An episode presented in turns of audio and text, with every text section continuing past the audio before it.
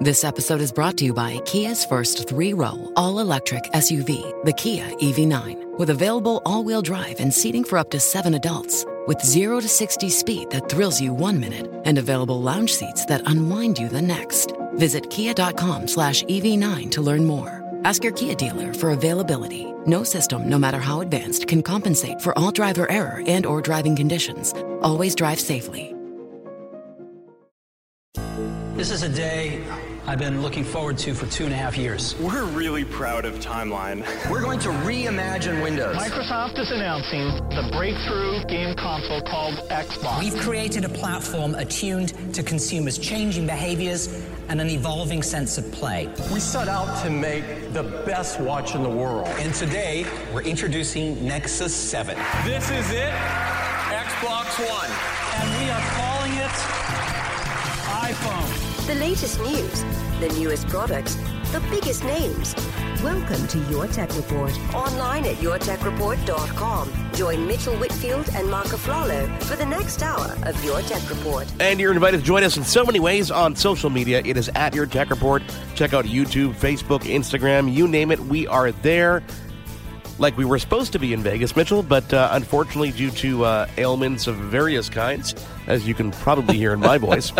Anyway, we were nowhere to be found in Vegas, but we do have people that were there. So yeah, we have people on the floor. You know, let's now, by the way, Happy New Year, Mark. Thank you. Happy New Year to you. Happy New Year. Well, it's yeah, we were off for a little bit, but we are back, and it's good to be back. And you know, we should acknowledge the elephant in the room, which is Mark and I both sound like recovering sickies. You actually sound pretty good. Like, I don't know about me to you, because I know in my head I sound. Now you sound pretty good, but I think we're always going to sound worse to each other. I mean, our own voices are going to sound worse because we know that we're not feeling great, so we're listening for it, but. Yeah, so we're just acknowledging that right now. We're going to power through, though, because it's a new year. It's a new year of technology.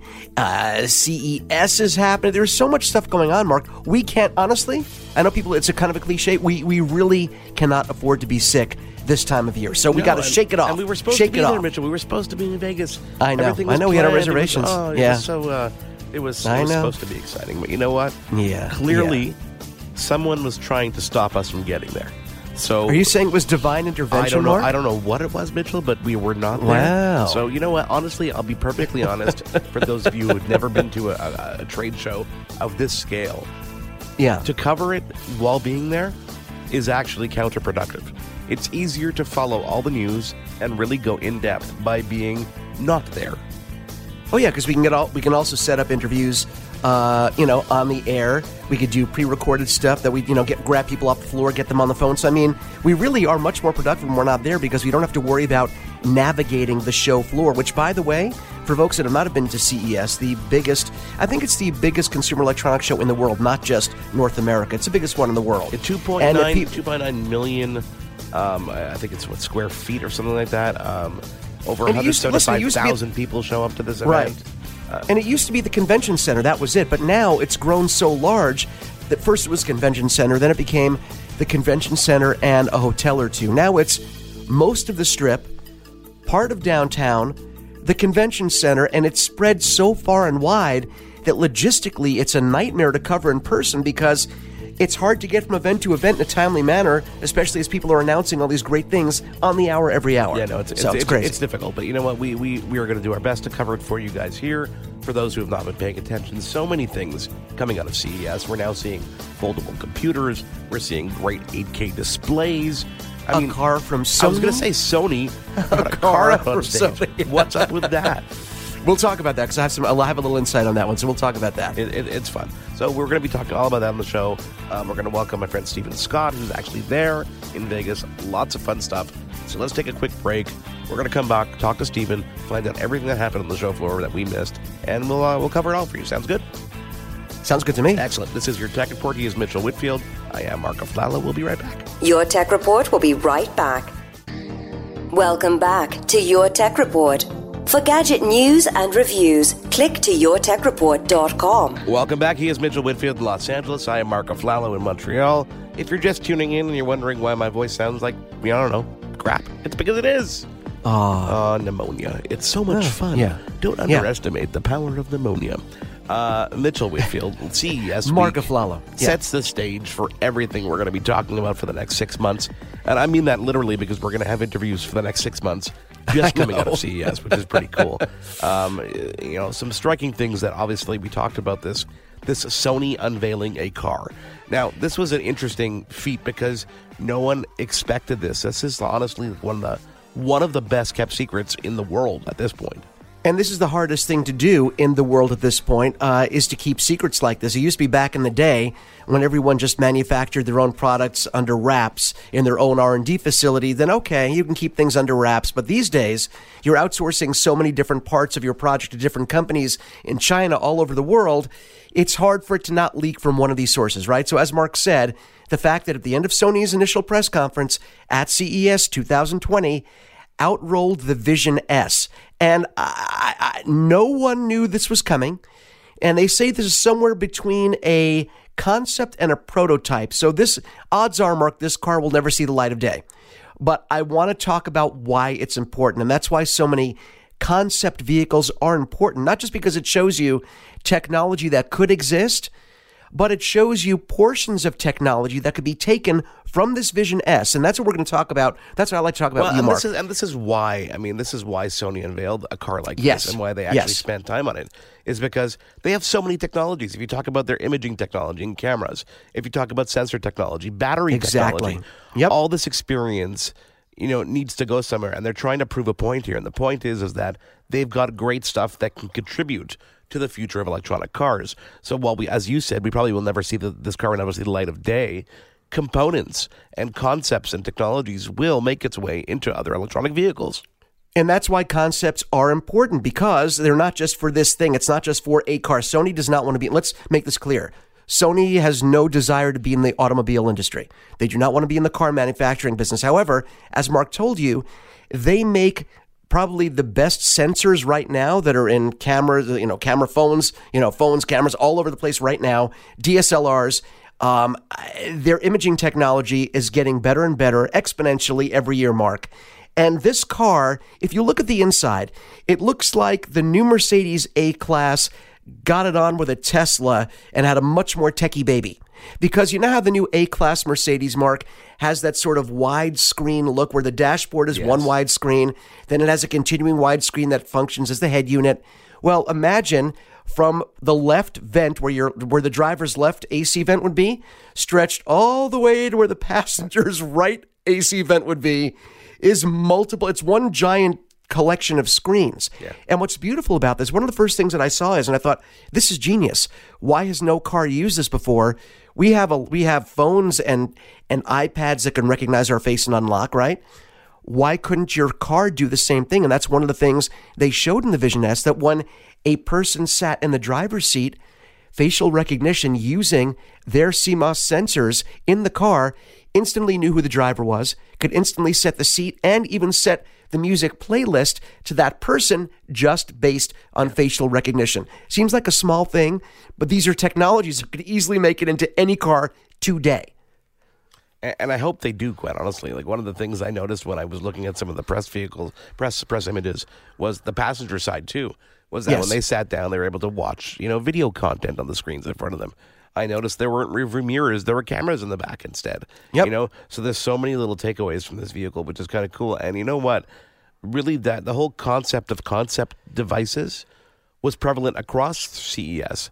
I mean, the amount of robots, the amount of interactive robots, whether they were physically there or virtually created, were all over the place at CES, which is pretty cool. And the variety of different, I guess, genres, different, you know, industries that these crossed were kind of cool. Like Panasonic is trying this whole shift away from direct-to-consumer stuff and trying to do more integrated solutions for everybody across the board. And you saw them have some robotic elements of what they were doing. And then you'd see some companies like Intel doing stuff that's just for developers. So it was kind of interesting to see how the concept of concepts really rang through the entire show.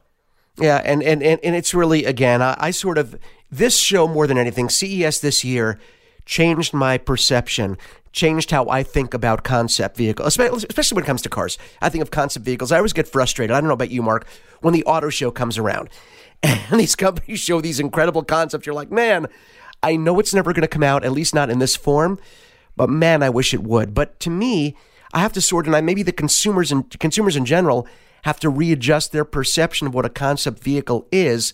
It's giving a taste of elements of what could be a part of cars right now. And if you look at it that way, and if you break down the tech that's inside of each of these vehicles and sort of piecemeal and say, okay, I could see the steering system in this. Sure, it might not come out in this car, but it could come out in the new Volkswagen, or these sensors that Sony is showing off, or even to go back to the Vision S, to bring it back to the Sony car, the in-headrest sound system, because Sony, again, they're also known for excellent sound, correct? 360 reality audio. The audio from these vehicles just built into the headrest. And again, it will change the manufacturing process. It'll change the way that cabins are tuned acoustically. I mean, it's really incredible. And it got me kind of excited. And again, it changes the way I look at concepts, because now I'm going to look at it as a collection of technology that could be distributed among various vehicles and various genres. So it was super cool. A couple other concepts I wanted to bring up. So OnePlus makes cell phones, okay? Yeah. And I know what you're talking about. Cool, yep. McLaren Concept One phone, which was very interesting because the elements of it that set it apart from everybody else in terms of a phone was this kind of hidden camera on the back. And really all it is, if you think about it, it's like a polarizing, you know when you used to take apart an old calculator when you were a kid and you take the two plastics and you hold them side by side, that was polarizing effect that would black out glass. And this is something we've seen on cars these days, and it's something they're now using, and they've shrunk on the back of the phone so you don't even see the camera lenses anymore until they're needed.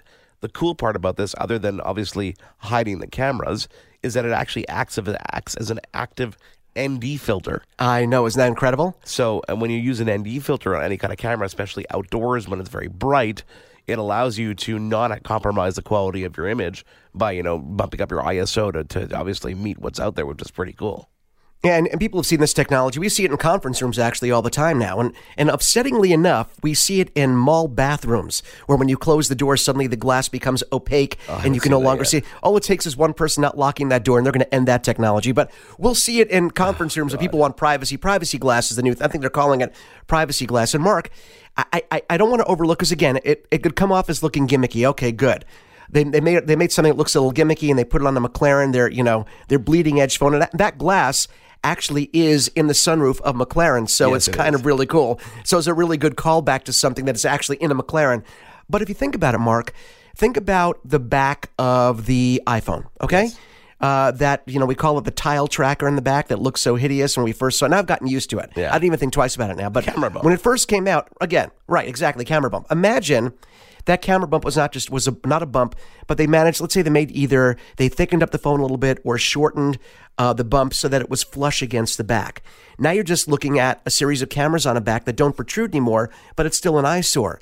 Well, you cover it with that glass that, can just cover up, I think it's photosensitive glass. I forget there's a term for it. We'll come up with it before the end of the show.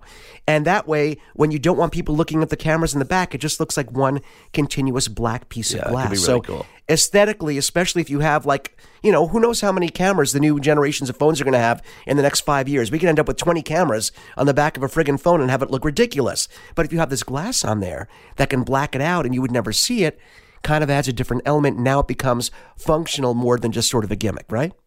Definitely. And I think this kind of technology is really just shrunk in larger technology. So once they get it to the affordable stage where it really is kind of just affordable to throw into your phone, it would be really Why not, cool. right? Yeah. Samsung, and I call this a concept device, but it's really not because it's going to be available very quickly.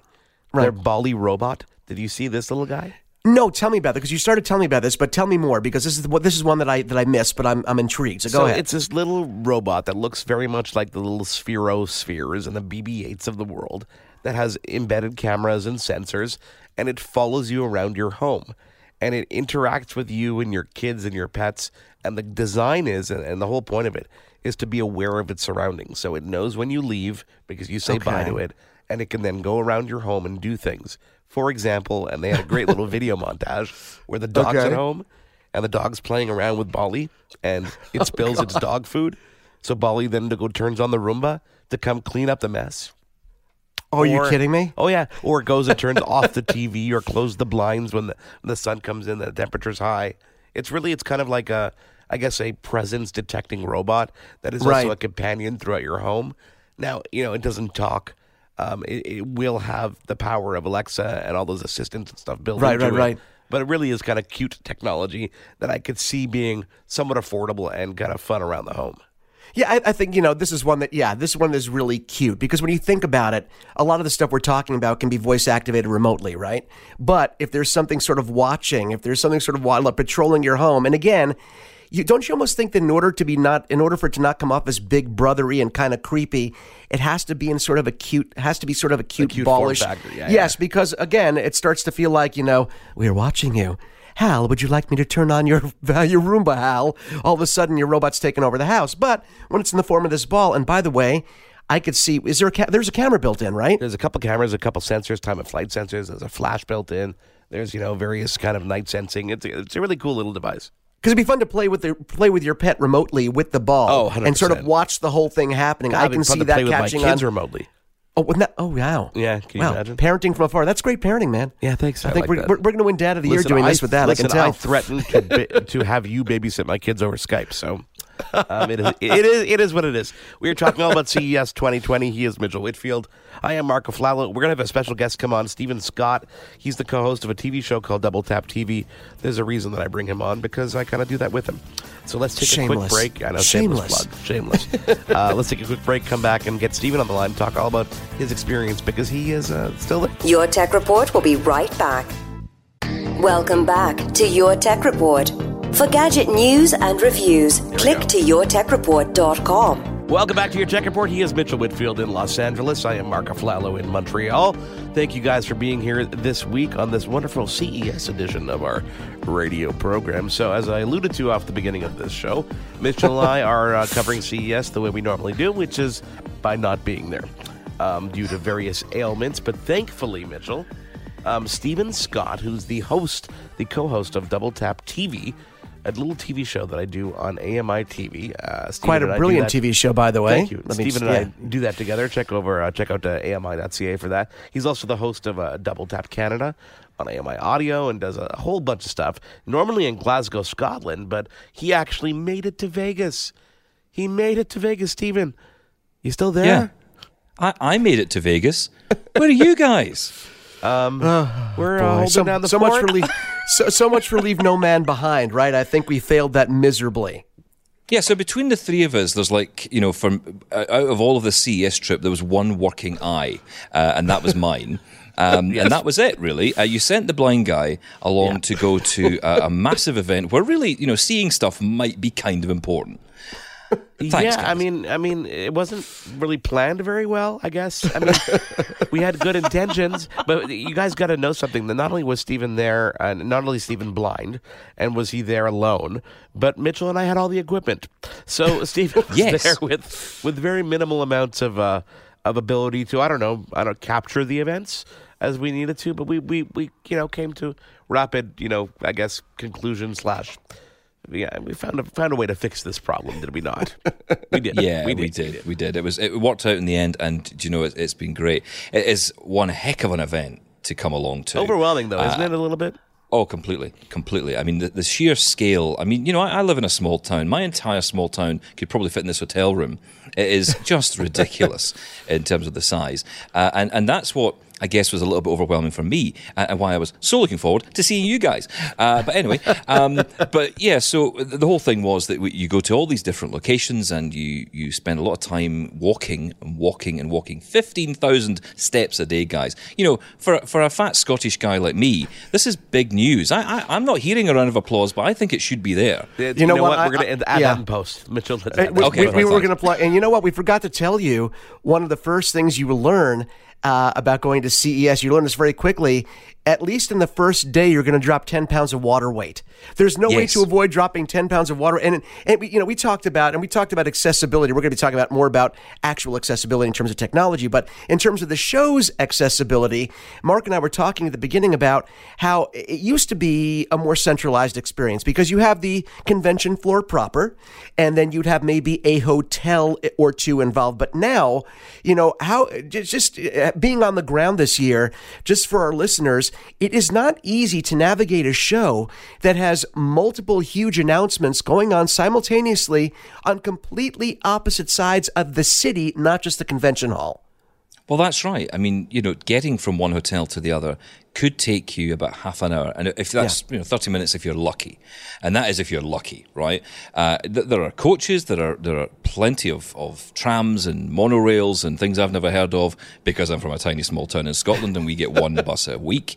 But you know, when it comes to, you know, a place like this, you've got all the transportation, but you still got to get there.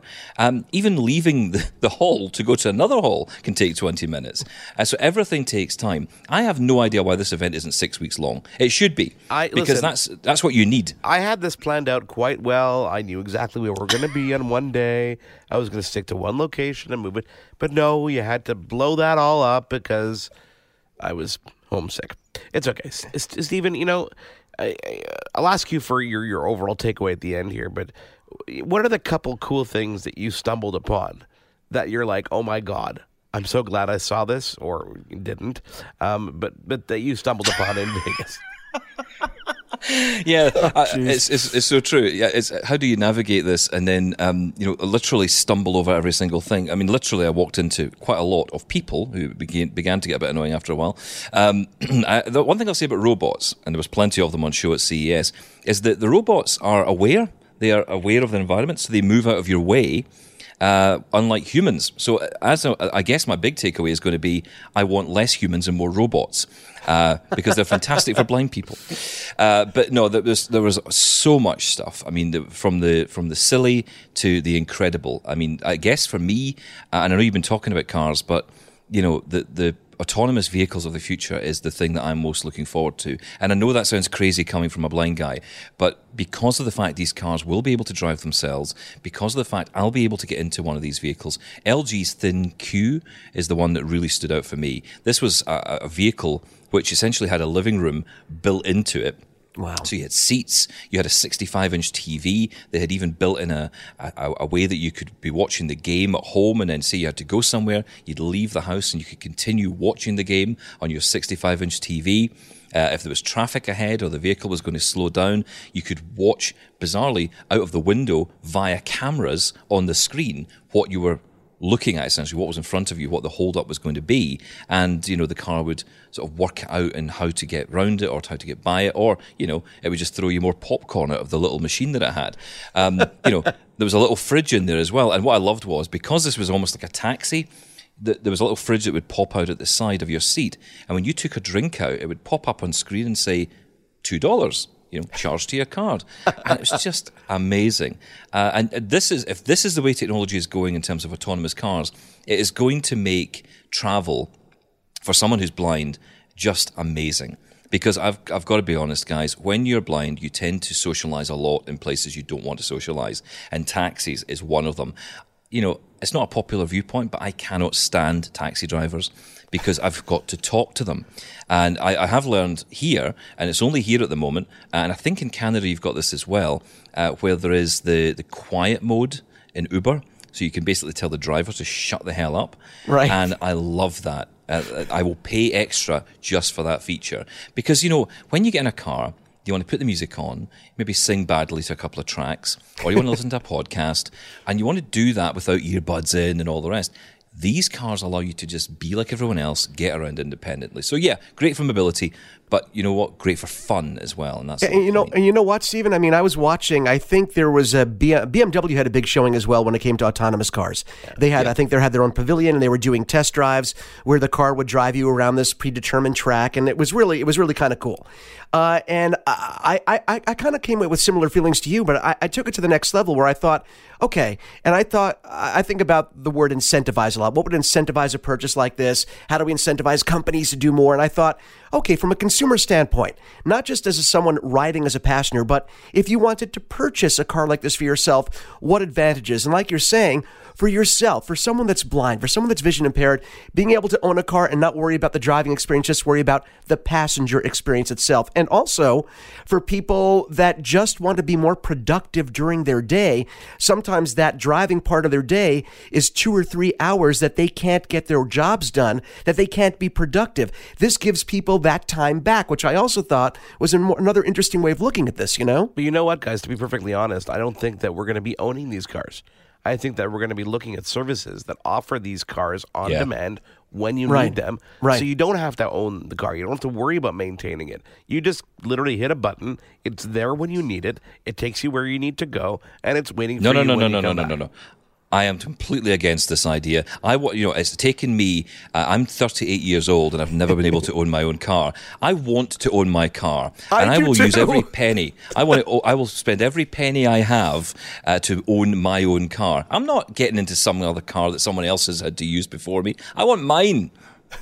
Okay, especially if you're going to use it like your living room, but listen, if it's going to be like your living room on wheels, people are very proprietary about their relaxing space, you know?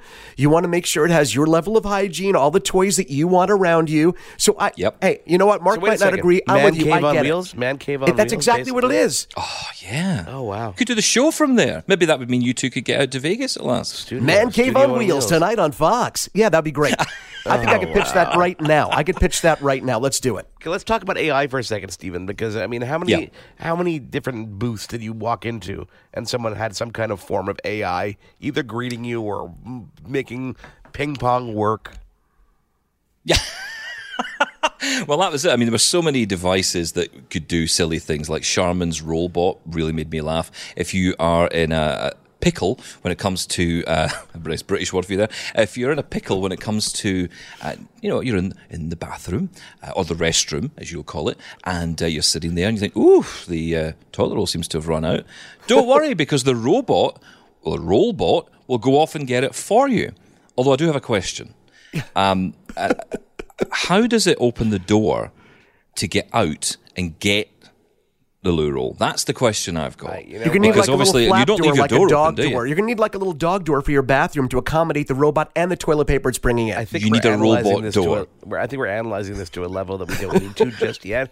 What really, quite honestly, blew my mind: Charmin unveiled a foul odor detector called Smell Sense that can tell you when the bathroom is too stinky, but not only that, but it can also warn you when the smell is gone. So it's like almost like a little light on the outside the bathroom that says, "Do not enter now. Wait." Wow! Replaces your own sense of smell. Yeah, you don't have to anymore use that classic phrase, "I'd give it 10 minutes," because Alexa will do it for you. She'll announce it to the whole house. Don't go in there right now unless you want to die in minutes. We are lighting a match. Please. I keep forgetting the name of this AI technology that we all saw videos of. What's it called? Neon. Tell me about Neon. Neon. Yeah. Right, so Neon is incredible. It's a device that, it's not out and it's not going to be out anytime soon, let's be honest. But this is essentially lifelike AI. So the whole point is that this could be something that eventually will replace a hotel concierge or probably replace a service in a shop when you go in. The idea is you have standing in front of a portrait screen with what looks like a human. I know you've had a look at some of the pictures, Mitchell. It is so creepy how real they look. I would bet my life that it's a real person. I mean, we're talking that photorealistic. It looks nothing like, images in the past of a computerized person. It looks like a regular person. Yeah, it does. And I asked them, I said, look, is this real people you've based this on? And they said, no, we've built from the ground up these AIs. And that is what's going to be essentially becoming those kind of like I say, concierge. And I use that example because one of the things they talked about was if you go into a hotel, say, right, you go to traveling to a lot of hotels and you use the same chain wherever you go. Well, imagine being able to walk into that hotel and the AI recognizes you and then knows what kind of food you like, where you like your room to be, generally in an elevator or whatever. All of those things that are part of your experience can just be solved very quickly. It cuts down on all the unnecessary conversation, any issues perhaps with language barriers or whatever. All of that goes away thanks to this lifelike AI. I will say, though, there was demonstrations being done.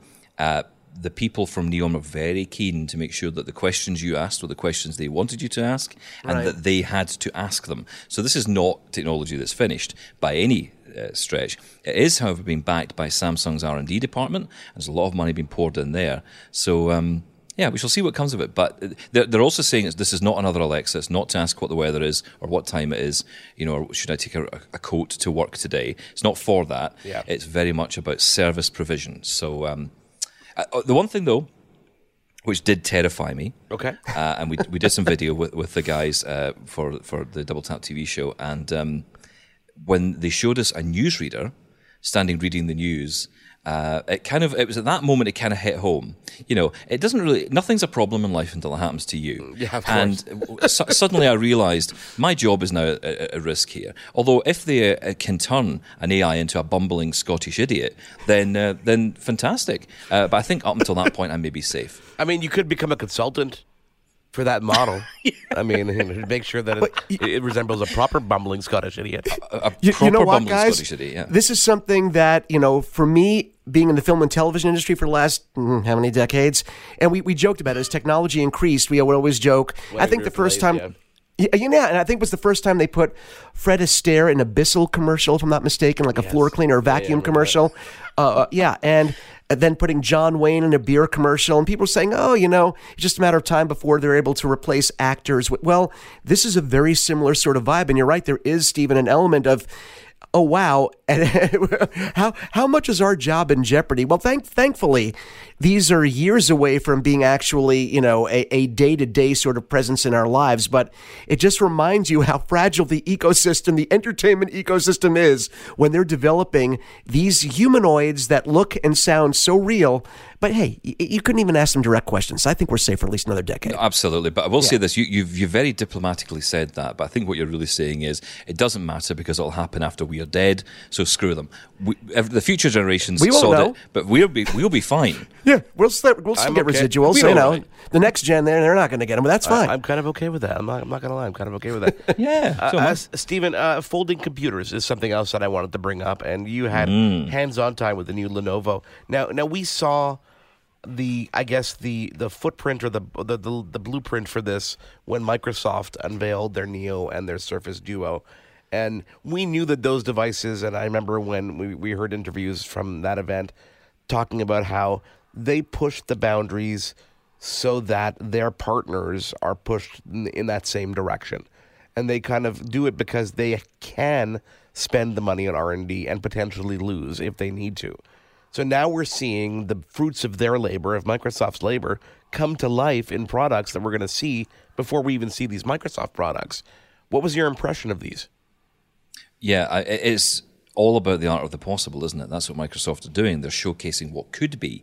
And what Lenovo have done is they've created it. But what I love about this, the 13-inch version of this, what looks like a tablet when you look at it, when it's folded out, it just looks like a big iPad, but it's a properly powerful computer. That's, I think, the difference as well here, that they haven't just created some netbook, or Chromebook, dare I say it, experience. It is a proper functioning computer, which of course makes all the difference to creatives and people who want to use this. You can use it in a dock, you can use it handheld on the train, you can use it whatever way you like. And then of course it folds up to half the size. And it's got a little keyboard added in as well, so if you still want to traditionally type, you can do that too. So, the technology is good, and that's the point, that the hardware inside is good. Lenovo are world-renowned for their computers. And, especially business computers, this is very much aimed at the business market for sure. And I guess the education market to some degree as well. Because if you think about kids who get hold of these in school, if it's folded up, well, if it falls, it's not going to smash into 1,000 pieces as easily. So that is a good thing. But certainly a brilliant device, quite heavy, still quite thick. I would say almost like a decent paperback book in terms of thickness. So, it's not a thin machine, even when folded up, but clearly it's got a lot of interesting capabilities. And, of course, that Intel Core processor is going to make all the difference. Hey, Steven, I had a question for you. We were talking about something off the air together. We were kind of joking about it, and then we went deeper into it. But I want to go back to this because it goes back to accessibility. And I know on the show that, on Double Tap that you do with Mark, we're focused on products and their accessibility, how they can be used by people that may be blind, that may be vision impaired. And there are so many companies, I think, that are making an effort now to have accessibility be part of their mantra, be part of what they're trying to do moving forward, be more accessible, allow more people to enjoy their products more easily. But you brought up something very interesting. Your experience walking the floor, and obviously you're going to experience things differently than someone who could see. And you want to be able to, and you joked about wanting to touch something that they were saying, oh, please don't touch this. But for you, that sensory experience is part of how you're seeing and how you're experiencing a product. How was it? How open were people to this? I know some people might have been a bit thrown off, but are these exhibitors being open enough to realizing not everyone is going to see or experience their products the same way? So it's an interesting paradox. You've got a situation where, and I've asked this question to a number of exhibitors at CES, and the question ultimately is, or I guess the answer ultimately is about accessibility in products versus the knowledge of accessibility that could go into their products. Right. It's an interesting dichotomy there. Yeah. It is, because on one hand, you've got the issue of whether or not they even understand what accessibility is, and then if it's in the product. So, it's got big buttons. That's great, but when I press the buttons, how do I know what they do? We don't know. Or, it's got big print. Yeah, I can't read it. Oh, okay. It's that kind of thing. So it's just about the knowledge. And I have to say, I don't think accessibility is on the roadmap as much as we would like to think it is. Okay. I mean, I'll give you a good example of that. There are a lot of products here that are Android-powered. So, for example, you've got a lot of products like smart fridges that have got Android built in. But, of course, there's no ability for accessibility to be put into those products because they haven't put that part in. Now, it's not saying they couldn't do it, but the fact is they haven't done it. And it's interesting when you see the big major companies, Apple, Samsung as well to some degree, Amazon, Google, all putting accessibility first and foremost in their products. Why are these other companies not seeing that? Why are they not understanding that the value? And what I'm trying to say to people here at CES is, you've got to understand the value of our pound. Our pound is worth something. But, here's the reality of living with a visual impairment. Here's the reality of living with a disability in 2020, Mitchell. Even though we walked up to every single booth, and Jane, who was with me as my support person, everybody wanted to talk to Jane, and nobody wanted to talk to me. Because, why would they talk to me? Because what would they want to say? And even though I was speaking to them, I was aware they were looking at her. So even in 2020, on a personal social level, people don't see you as an equal. So if you can't get that right, if we can't even get the social side, the basics right, then how can we ever expect those people to ever think about putting any of this accessibility and time into their products?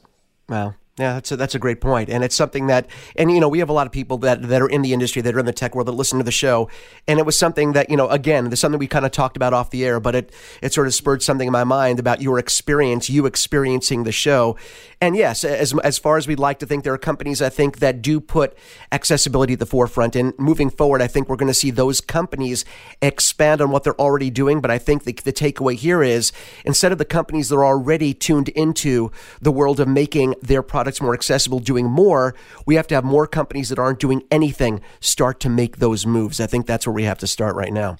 It's not a nice thing to do. It's the right thing to do. Yeah. That's the point. Right. It's not about being nice and saying, oh, well, that's good now. We've made the blind people have a chance to, try out our products. That's lovely, isn't it? That means when they're sitting there, weaving their baskets and tuning their pianos, they can, have something else to do.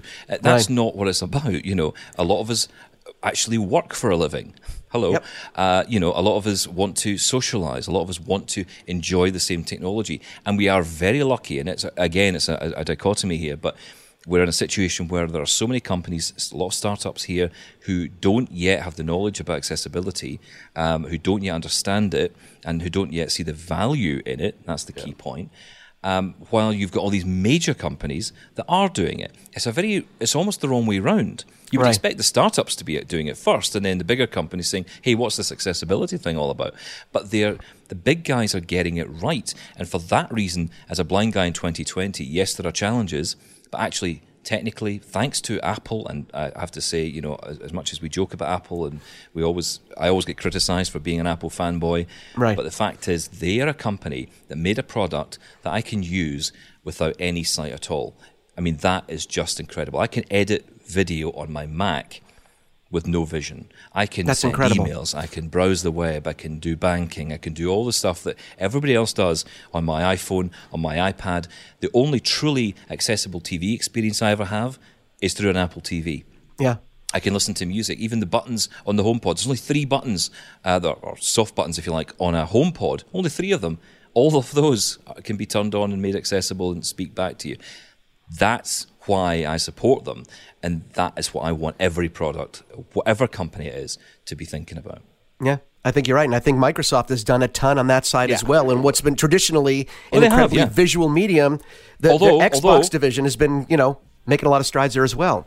You're absolutely right. Microsoft have made amazing strides in making technology more accessible, but Skype is still terrible. Yes.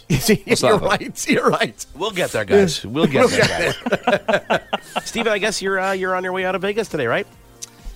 I was hoping to. I know the answer to this question. Hoping to make the move. Nope. And then I don't know what happened. I think a gust of wind took away an airport or something. Yeah, and, it looks like Dallas-Fort Worth, which you would expect to be a nice, warm airport.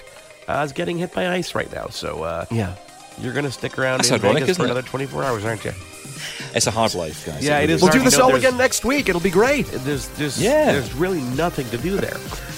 No, it's not the kind of place you want to be stuck, really, is it? I mean, there's nowhere to eat, there's nowhere to go, there's no shows on. It's terrible. What? In that hotel that you're in, you're staying in the Luxor. They actually have one of the first, North America's first eSports arena built into the Luxor Hotel, so go check that out for me.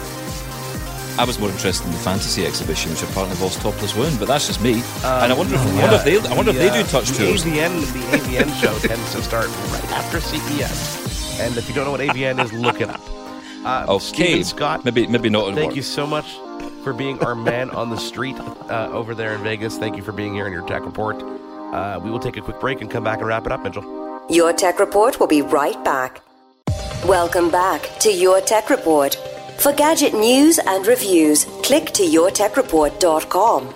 Welcome back, Mark Aflalo in Montreal, Mitchell Whitfield in Los Angeles. Thanks to Stephen Scott for joining us. Stephen's a great guy. Check out Double Tap TV on AMI-tv, hosted by him and myself. No plug there intended. Speaking of plugs, Mitchell. My hair is plug-free, but Your hair is plug-free next week. Yes. Next week, January. I keep saying July. January 15th. A brand new show on Sirius XM called Gamer's Edge, hosted by one Mitchell Whitfield and one Mark Aflalo. We're going to be talking all about gaming, whether it's console, PC, eSports, mobile. Lots of cool fun. A blog post just went up on the Sirius XM website today announcing our first guest, who is Mr. Larry Herb, none other than Major Nelson himself. Mm-hmm. If you are an Xbox guy, you know who he is. If you're not, you're going to find out. If you're a gamer, I think you know who he is. I mean, I think he's almost transcended just the Xbox brand. If you're a gamer, you know who Major Nelson is. Can you imagine if he one day left that company? I can't imagine. It's like you look at people sometimes who are lifers at a company.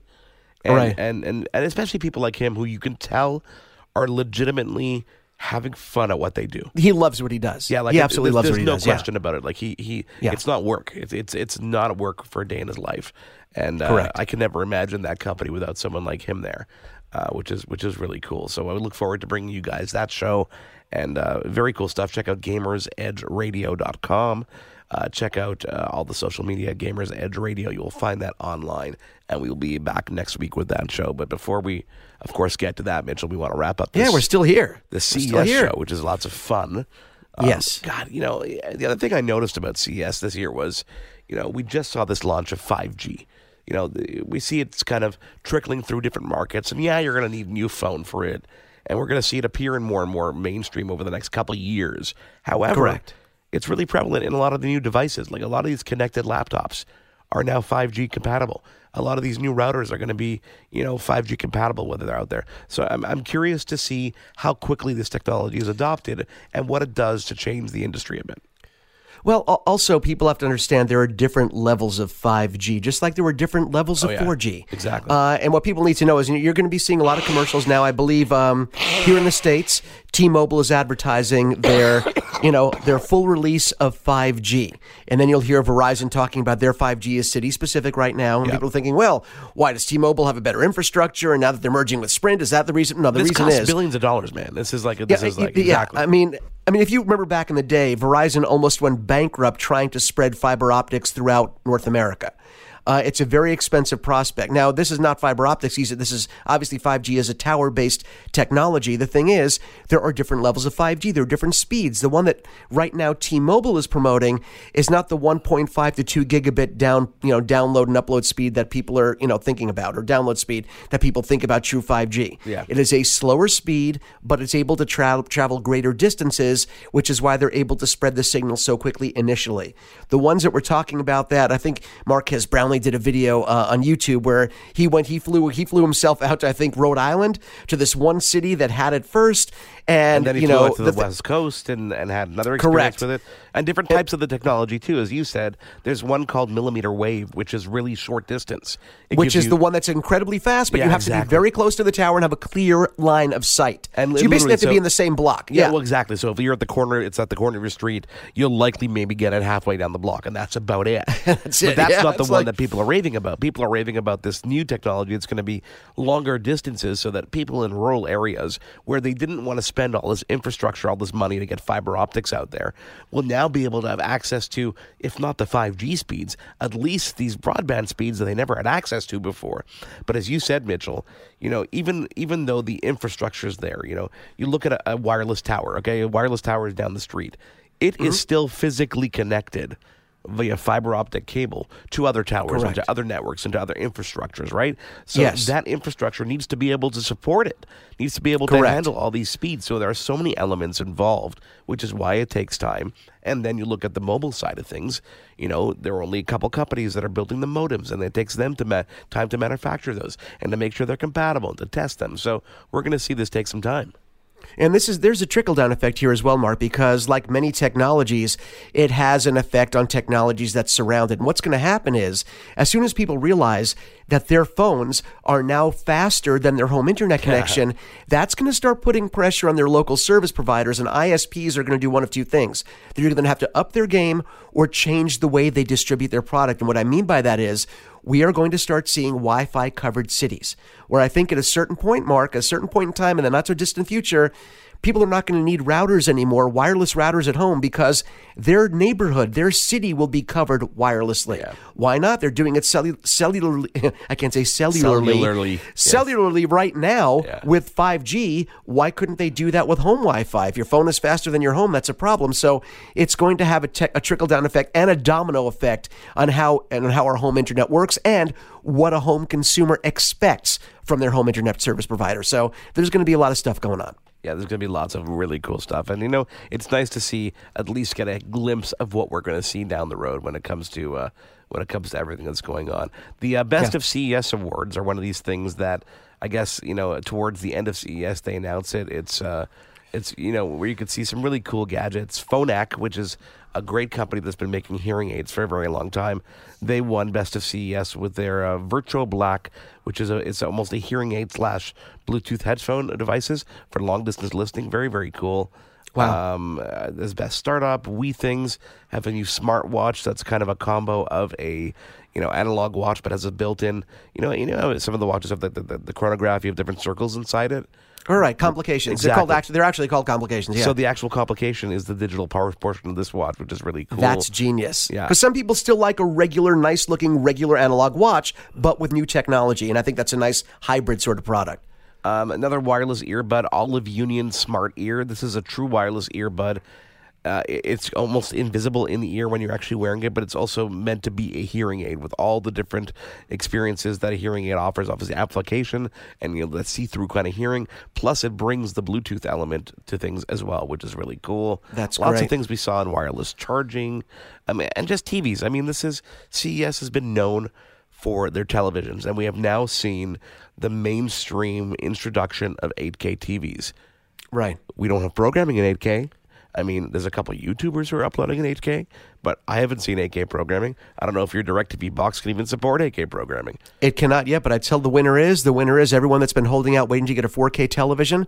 Watch those prices drop, and 4K TVs are going to be here for at least the next 5 years, and they are absolutely brilliant. So watch these 4K OLEDs start to drop in price, folks. And some of these companies that, you know, you and I have been talking about for a very long time, the Hisense of the world, the TCL of the world, they are really stepping up their game. They have some really incredible products, and the price tag is where they really set apart because they are not expensive. The last product I really wanted to kind of throw out there, Mitchell, was this Insta360 One, which is a modular action camera. It's a 360 camera with different kind of modules that you can piece it together to do as you want. For example... Is it the one you walk around with a stick and it sort of shoots everything around you? You can control the point of view. You can add a better lens to it if you want by modules. You can flip the camera, the screen, so it's front-facing if you want to see that, which is that's really awesome. Cool. And Dell's XPS 13, they reintroduced... I mean, they've now reintroduced this 3 times since its initial release. Bigger trackpad, bigger keyboard, almost... I mean, I would say still an Infinity Edge display, but the edge on displays, Mitchell, are going to be gone in the next year. It keeps on getting better. And you don't mind if they keep reintroducing because it does keep getting better.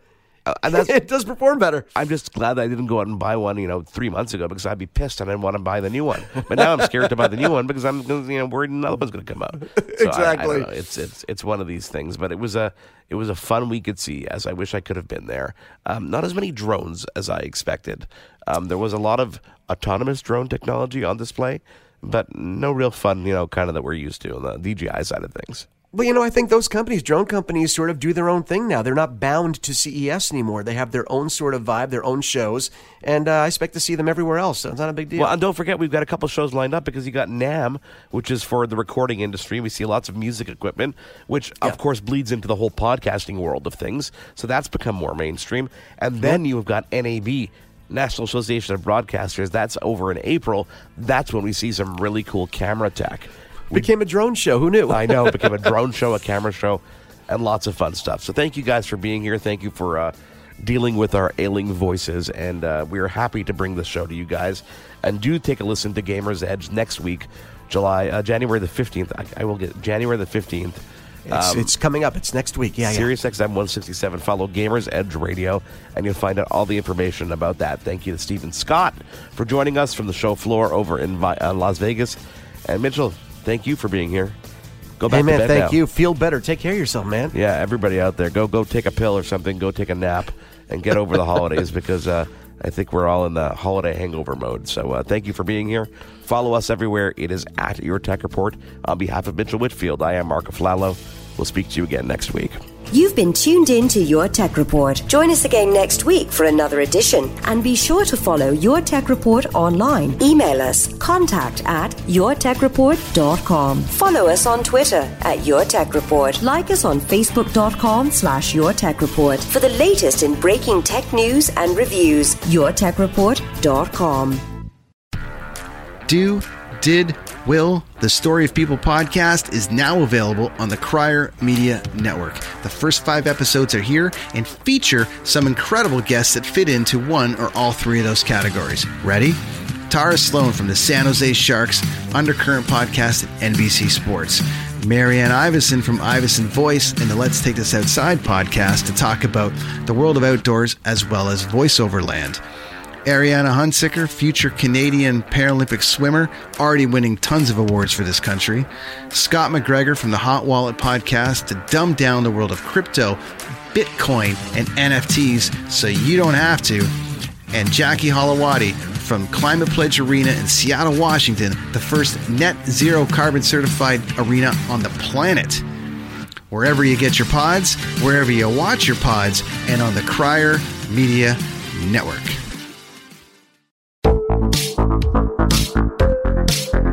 Hi, I'm Connie Teeson, the host of Broadcast Dialogue, the podcast. We focus on Canada and the challenges facing Canadian radio and TV, as well as highlighting those moving the industry forward from podcasting and streaming to new broadcast tech. Check us out at broadcastdialogue.com or your favorite podcast app.